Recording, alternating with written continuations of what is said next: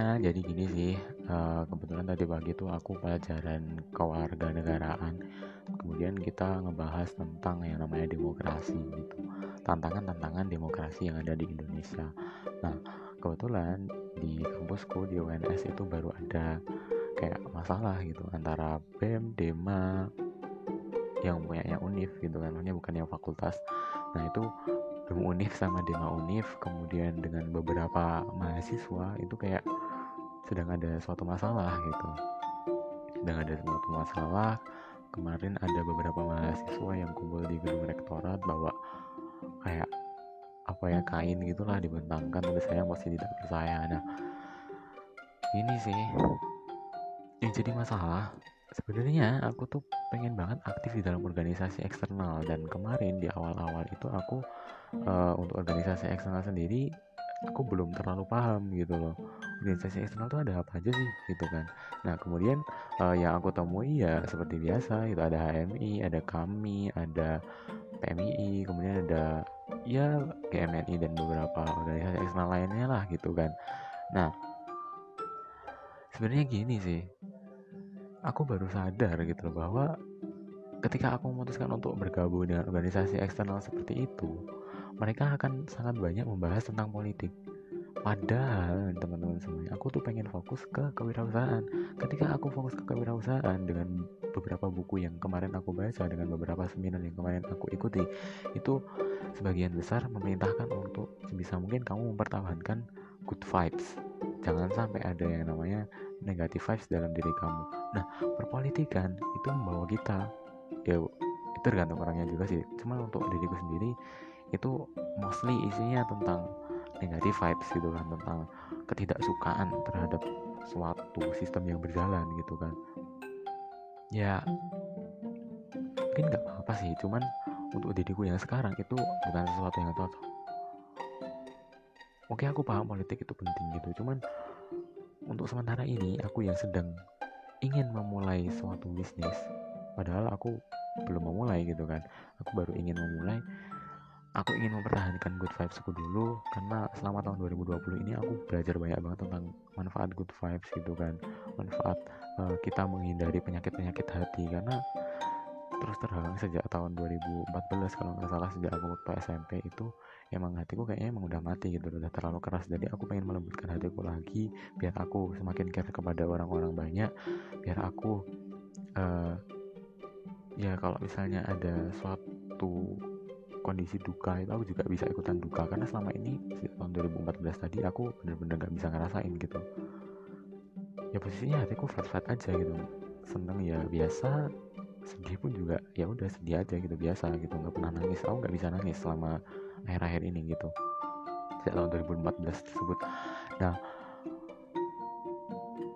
dari situ aku sadar sih aduh masalahnya ini aku udah janjian gitu sama uh, beberapa teman-teman dari HMI juga di UNS gitu. Kak aku tuh mau ikut ini gitu. Waduh karena aku emang pengen banget aktif di organisasi eksternal. Kemudian aku memutuskan untuk ikut HMI nah tapi kok ternyata kok isinya kok politik semua gini? Aduh itu kan bener-bener eman diriku sendiri juga gitu loh. Itu buang waktu banget semua kalau misalnya ngurusin politik aku ketika aku ngurusin politik di sisi lain aku bisa banget buat belajar suatu hal baru gitu loh. Opportunity costnya mending aku pakai buat belajar hal baru lah jelas gitu. Daripada ngurusin politik gitu kan. Politik lah teman-temanku udah banyak gitu loh. Jadi aku ya mau ngapain gitu di sini? Ya Allah. Ini kayak ngapain aku ikut TMI ya? Terlalu banyak ngurusin politik gitu. Kemudian kalau misalnya aku melihat lagi gitu kan kepada tujuan awalku di mana aku pengen sukses sebagai wirausaha ya ini nggak cocok gitu. Untuk aku sendiri mungkin kalau misalnya dari teman-teman semuanya.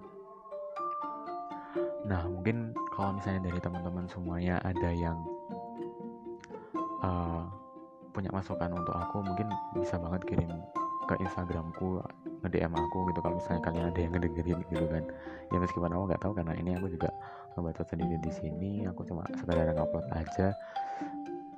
Ya kalau misalnya kalian dari sisi pendengar ada yang uh, ingin disampaikan ke aku ke oh sebenarnya gini ke gitu. Mungkin ingin memberikan masukan ke aku silahkan bisa hubungi aku di Instagram at fakeeh underscore fm nah bisa nge DM aku di sana. Insya Allah aku bakal selalu ngebales kok gitu ya sorry kalau misalnya nanti slow respon mungkin karena notifnya ya nggak masuk atau gimana gitu. Cuman ya coba aja gitu kalau misalnya kalian ada masukan. Nah kembali lagi tentang pembahasan organisasi uh, mahasiswa eksternal gitu kan. Nah sebenarnya di kampus itu ada banyak sekali organisasi eksternal yang lain gitu. Karena aku dari dulu cuma pengen fokus ke dalam aktivitas yang eksternal aja gitu. Itu tujuan utamaku jadi bukan aktif di organisasi eksternal tapi aku memiliki relasi uh, dari teman-teman non UNS dari teman-teman universitas lain. Itu tujuan utamaku esensiku di situ. Nah kemudian ketika aku mulai memasuki dunia kampus oh ternyata ketika aku masuk kopma itu kita juga ada yang namanya humas eksternal gitu. Dan di sini kita bisa berhubungan saling berhubungan dengan universitas-universitas lain dengan kopma-kopma universitas yang lain.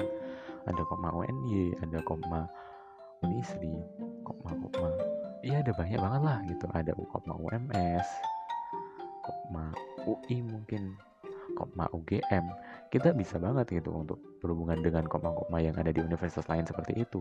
Nah kemudian untuk ke organisasi eksternal yang lain itu sebenarnya kalau misalnya di tiap prodi itu pasti ada juga kok gitu. Kemudian ketika kamu gabung di BEM itu juga ada untuk kepengurusan terhadap uh, aktivitas eksternal dengan universitas yang lain gitu. Jadi wah aku salah banget gitu loh. Karena ketika aku gabung kepada uh, organisasi apa ya maksudnya dalam kepengurusan humas eksternal kopma itu di sana kita nggak terlalu bahas politik gitu. Tapi esensiku sebagai uh, orang yang mencari keaktifan gitu kan untuk relasi di universitas-universitas yang lain itu masih tetap dapat gitu loh. Nah kemudian untuk yang prodi tadi yang aku sebutin itu sebenarnya juga ada. Kalau misalnya dari aku nih agribisnis itu ada suatu organisasi yang namanya Pokma Sepi. Nah di sana kita dihubungkan tuh antara uh, agribisnis dalam suatu universitas dengan prodi agribisnis di universitas yang lainnya. Jadi itu aku rasa lebih bermanfaat untukku. Untukku khususnya karena aku mengejar yang pertama yaitu tadi karena aku mengejar yang pertama uh, mencari relasi dengan teman-teman dari universitas lain dengan uh, suatu aktivitas eksternal dalam organisasi. Kemudian yang kedua aku pengen menjauhkan diriku dari perpolitikan. Nah ketika ini semuanya digabung, maka organisasi eksternal seperti HMI yang sifatnya ideologis gitu kan, GMNI, kami, PMII, itu buat aku nggak cocok. Cuman nggak tahu kalau misalnya kalian dari sisi mendengar uh, ada yang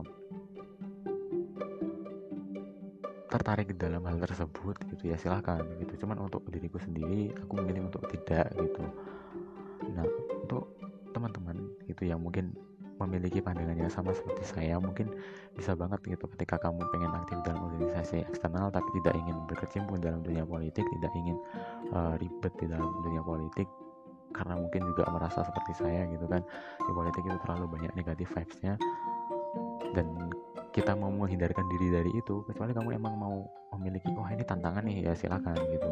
Cuman untuk aku dan mungkin uh, kalian dari sisi pendengar yang ingin uh, memiliki suatu ya yang memiliki pandangan yang sama seperti aku yang penting uh, kita pilih yang uh, dalam organisasi gitu lah dalam organisasi internal dulu. Nah kemudian nanti di sana kita memilih bagian yang terdapat proker untuk mengurusi aktivitas eksternal seperti itu. Nah mungkin ini aja sih yang bisa aku sampaikan. Jadi uh, itu tadi tentang organisasi eksternal antara ideologis dengan yang tidak gitu dan bagaimana uh, pandanganku terhadap hal tersebut. Ya jadi makasih udah ngedengerin. Uh, terima kasih. Assalamualaikum warahmatullahi wabarakatuh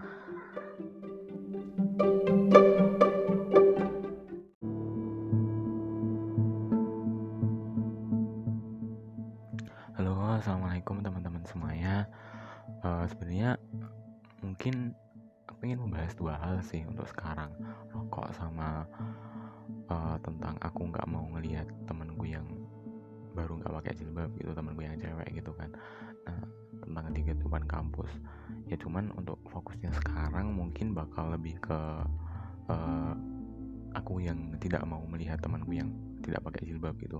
Nah jadi uh, di prodiku itu tuh kalau tiap malam sebenarnya ada kayak pertemuan gitu loh. Ya kayak zoom bareng gitu kan.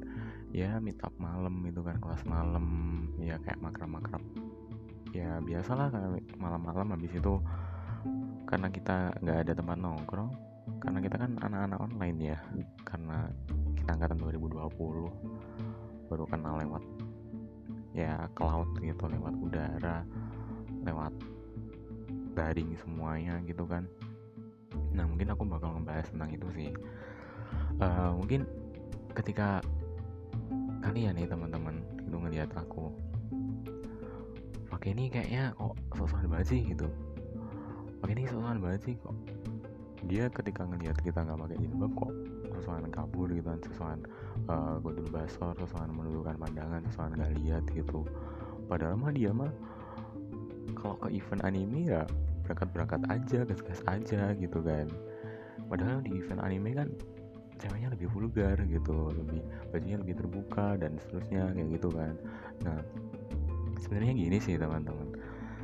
Uh, aku eman-eman kalian aja gitu. Karena aku sadar gitu bahwa kalian yang ada di satu prodi dengan aku kalian itu teman-temanku gitu dan aku tahu agama kalian muslim. Ya mungkin ketika aku ya kita fokus ke kalian aja sih. Mungkin aku bakal ngebahas tentang kalian aja perkara aku dosa ya. Ya itulah gitu.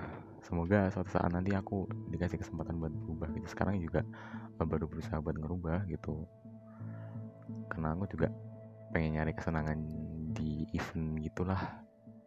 Ya you know lah gitu ya cari jajan dan seterusnya gitu. Cuman ya fokus tujuan utamaku ya bukan ngeliatin teman-teman yang cosplay gitu. Aku udah ikut event berapa kali ya udah banyak banget gitu cuman dari sekian banyaknya event yang udah aku ikuti insya Allah aku nggak pernah kok kayak tiba-tiba minta foto sama cosplayer gitu nggak pernah gitu loh. Jadi ya insya Allah sans lah gitu. Kembali lagi ke pembahasan kok Fakih kok kayak gitu sih gitu kan. Ngelihat kita yang kayak gini kok kayak kita seakan-akan annoying banget gitu loh. Padahal mah dia kan udah biasa ngelihat kayak gitu di event gitu kan atau mungkin di internetnya. Nah jadi gini sih ya itu tadi. Karena anak-anak AGB teman-teman yang seperti sama aku itu bener-bener kalau kata-kata dari cutting sih itu dari teman-teman himpunan gitu kan dari petinggi-petinggi himpunan DPP dan seterusnya.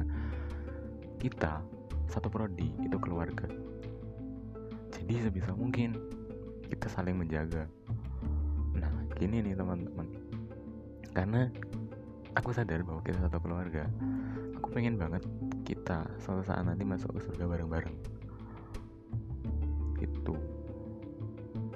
jadi aku cuman gak pengen aja gitu aku nambahin dosa kalian karena aku tahu gitu ketika ada cewek gitu kan auratnya dilihat sama cowok si ceweknya kena dosa. Nah aku cuman gak mau aja nih ketika aku yang ada di situ itu malah menambah-nambahi dosanya kalian gitu kan. Karena aku tipikal yang mau ngingetin itu nggak berani gitu loh. Aku nggak nyaman untuk mengingatkan kalian secara langsung gitu kayak eh buat kerudungnya dipakai dong gitu. Aku tuh nggak nyaman gitu loh untuk mengingatkan teman-temanku seperti itu tuh sumpah nggak nyaman. Makanya aku lebih memilih untuk ya diam aja dan kemudian meninggalkan tempat tersebut gitu. Jadi meskipun ada kelas malam gitu kan di awal-awal sih mungkin teman-teman yang cewek-cewek masih sosok nutupin pakai selimut gitu kan biasalah gitu. Nah cuman semakin ke sini kok ternyata kok berani ngelepas gitu loh makin berani menampakkan rambutnya gitu. Jadi aduh eman-eman sih. Aku secara hati ya. Ya Allah kok kayak gini sih teman-temanku gitu. Cuman ya ya karena ini pertama kalinya aku merasakan lingkungan yang heterogen juga ya. Karena aku SD kan di lingkungan yang sekolah Islam sekolah Islam sekolah Islam terus di ATK malahan. Jadi ya uh, ya ini impresku gitu terhadap uh, diriku di lingkungan heterogen pertama kali gitu. Jadi ya mungkin aku sedikit menyayangkan gitu. Itu aja sih ya mungkin cuma itu sih yang pengen aku bahas gitu. Aku cuma sayang sama kalian aja gitu. Makanya aku nggak pengen nambah-nambahin dosa kalian. Ya aku sih cuma bisa doain aja sih supaya kalian ya masih ada keinginan untuk berubah lah gitu. Masih ada keinginan untuk mengistiqomahkan hijabnya gitu mengistiqomahkan pemakaian kerudungnya gitu pahami bahwa kita tuh bukan mahram kalian pahami bahwa kita tuh gak muhrim ya karena istilahnya kan gitu kan meskipun itu sebenarnya beda beda istilah gitu. Ya itu pahamilah bahwa kita tuh bukan mahram kalian jadi uh, hati-hatilah gitu ketika uh, rambut kalian kelihatan gitu. Karena itu haknya suami kalian gitu loh. Dan kita itu bukan ya gimana ya ya bukan suami kalian gitu. Dan kita tuh bukan seorang yang sebenarnya berhak untuk melihat perhiasan kalian gitu berupa rambut kalian. Dan ya tangan kalian dan seterusnya gitu aurat-aurat kalian gitu itu kan perhiasan kalian kan kalau misalnya dikatakan sama Allah di Al-Quran kan kalau salah. Diksinya kan pakai kata-kata perhiasan ya. Ya itulah gitu. Kalau misalnya salah nanti tolong direvisi. Ya mungkin itu aja sih. Aku sayang sama kalian makanya uh, ya ini mumpung aku ingat aja sih. Karena suatu saat nanti kalau misalnya aku nggak segera ngomong kayak gini ya mungkin aku bakal lupa gitu loh. Ya mungkin ini aja yang bisa aku sampaikan sekarang. Sekali lagi aku sayang sama kalian aku nggak pengen nambahin dosa kalian. Itu semua hak suami kalian dan aku nggak pengen ngerebut hak-hak suami kalian gitu. Jadi ya kalau misalnya dari kalian gitu kan dari teman-teman agribisnis atau mungkin teman-teman dari prodi lain universitas lain yang kemudian lewat kebetulan lewat di podcast ini nemu podcast ini ya kalau misalnya kalian cewek ya uh, silakan dijaga lagi auratnya ya paling nggak kalau misalnya kalian belum bisa seperti ini ya seenggaknya kita doa aja sih doa aja sama Allah gitu. Ya Allah aku tuh uh, coba dibikin istiqomah dong gitu. Ya paling nggak kita nyoba minta dulu aja gitu. Terserah kalau misalnya uh, setahun ke depan dua tahun ke depan lima tahun ke depan kita belum pakai hijab ya seenggaknya kita masih melantunkan doa tersebut gitu kan. Ya Allah aku uh, pengen istiqomah menutup aurat gitu ya insya Allah nanti dikabulkan kok gitu. Ya perkara dikabulinya dua tahun lagi kayak tiga tahun lagi lima tahun lagi tujuh tahun lagi ya. Ya ya terserah. Yang penting kita ada doanya lah gitu. Seenggaknya kita ada usaha berupa doa itu udah minimal banget gitu. Dan kemudian ketika ada teman-teman yang sama yang ngedengerin tentang podcast ini gitu harapannya ya kita sebisa mungkin tidak nambahin dosa dari teman-teman kita lah gitu. Karena mereka keluarga kita gitu keluarga kita secara himpunan. Itu ya teman-teman ya. Teman-teman yang cowok nih terutama nih. Ya sebisa mungkin jangan nambahin lah gitu. Kita kan sayang sama mereka juga kan gitu. Kalau bisa ya kita sama-sama lah nanti sampai surga gitu. Kita bisa ketemu di surga bareng-bareng gitu. Ya kalau misalnya kita emang nggak bisa ngingetin kayak aku nih aku nggak berani ngingetin sumpah. Jadi ya seenggaknya kita doalah doakan ya doa buat diri kita juga gitu supaya maksiatnya dikurangin atau sebisa mungkin dihilangkan gitu. Ya kalau dihilangkan kayaknya susah sih. Cuman ya itulah dikurangin sementok-mentoknya lah gitu. Karena kan kita kan pasti kan dapat hasutan setan selalu gitu. Jadi ya ya nggak apa-apa sih minta dihilangin minta gitu. Ya buat teman-teman yang cowok gitu minta aja dihilangin gitu supaya kita nggak selalu maksiat gitu kita benar-benar dihindarkan dijauhkan di apa ya kalau misalnya dijauhkan itu katanya sih gue orang gitu. Dibuat meninggalkan dibuat meninggalkan maksiat. Pokoknya jangan sampai ada maksiat lagi gitu. Kita minta aja. Dan kita minta sama Allah aja supaya ya semoga teman-teman kita uh, bisa segera istiqomah menutup auratnya dan semoga harapan terakhir kita kita nanti bisa ketemu lagi gitu di akhirat gitu. Ya di sini aku ngomong kayak gini bukan berarti aku yang terbaik atau gimana gitu. Aku juga minta tolong ke kalian kalau misalnya suatu saat nanti kok fakih kok ternyata tidak ada di surga nanti aku minta tolong banget ke kalian supaya ya teman-temanku dari pendengar ini bisa memberikan syafaatnya lah gitu oh ini Mas Waki yang dulu podcast nih gitu. Ya atau gimana lah karena aku juga nggak tahu ini podcast bakal didengar apa enggak gitu. Jadi ya mohon banget kalau misalnya suatu saat nanti di surga kamu gak nemu aku tolong cari dan tolong selamatkan aku. Itu ya teman-teman. Ya terima kasih udah dengerin. Terima kasih. Assalamualaikum warahmatullahi wabarakatuh.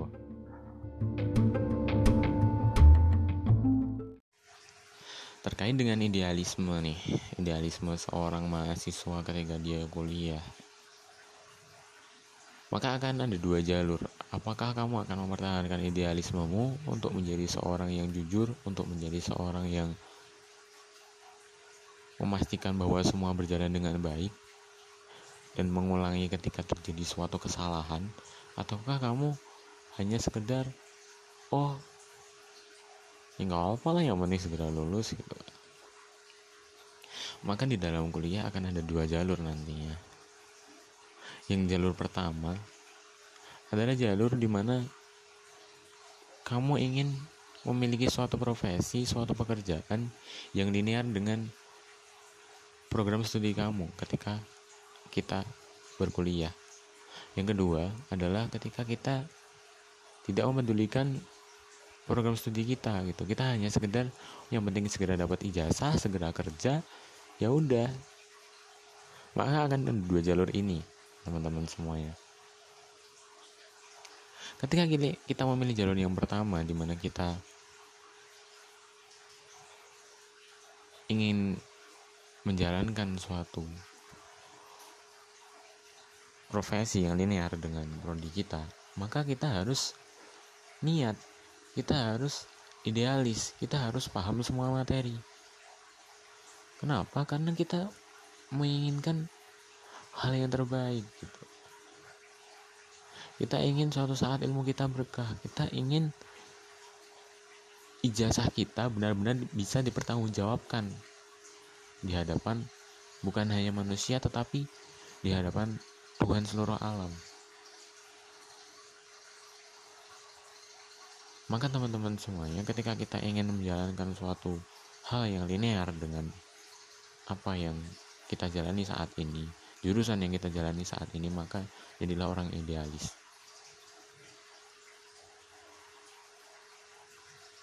Jadilah orang yang betul-betul paham dengan semua SKS yang diajarkan di mata perkuliahan di dalam perkuliahan. Oke nilai nggak bagus nggak apa-apa tapi seenggaknya kita paham. Seenggaknya kita lulus dengan usaha kita masing-masing karena kemarin kebetulan rese banget nih ada kakak-kakak pembimbing. Kakak-kakak kalau di UNS Manggala ya namanya. Dia mengajarkan untuk membuat sebuah circle busuk kepada para maba. Ini ngeselin banget nih asli nih. Sekarang gini ini tentang yang islami aja ya gitu. Kalau misalnya kalian nggak mau menjalankan prinsip-prinsip Islam ya silakan gitu.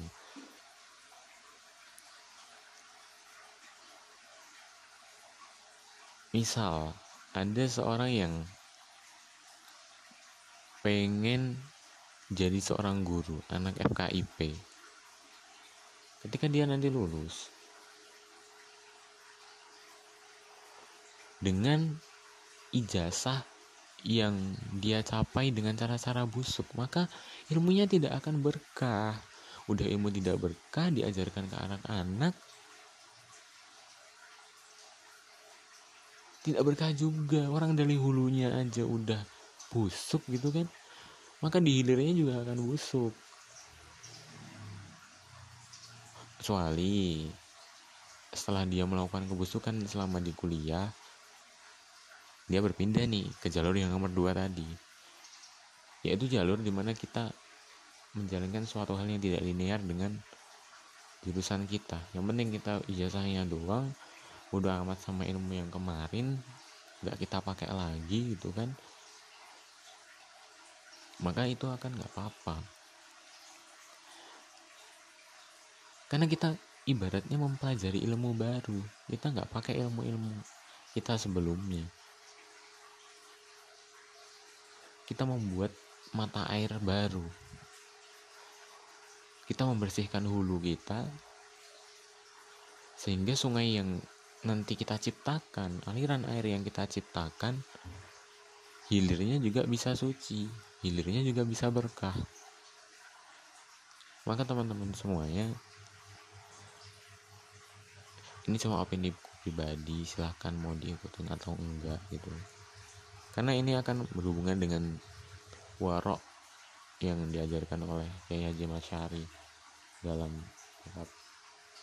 taklim alim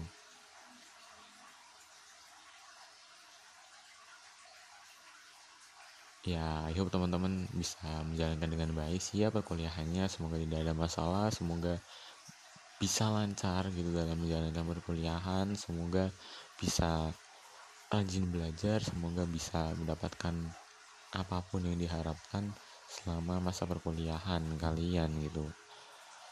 Terima kasih udah ngedengerin. Sampai jumpa. Assalamualaikum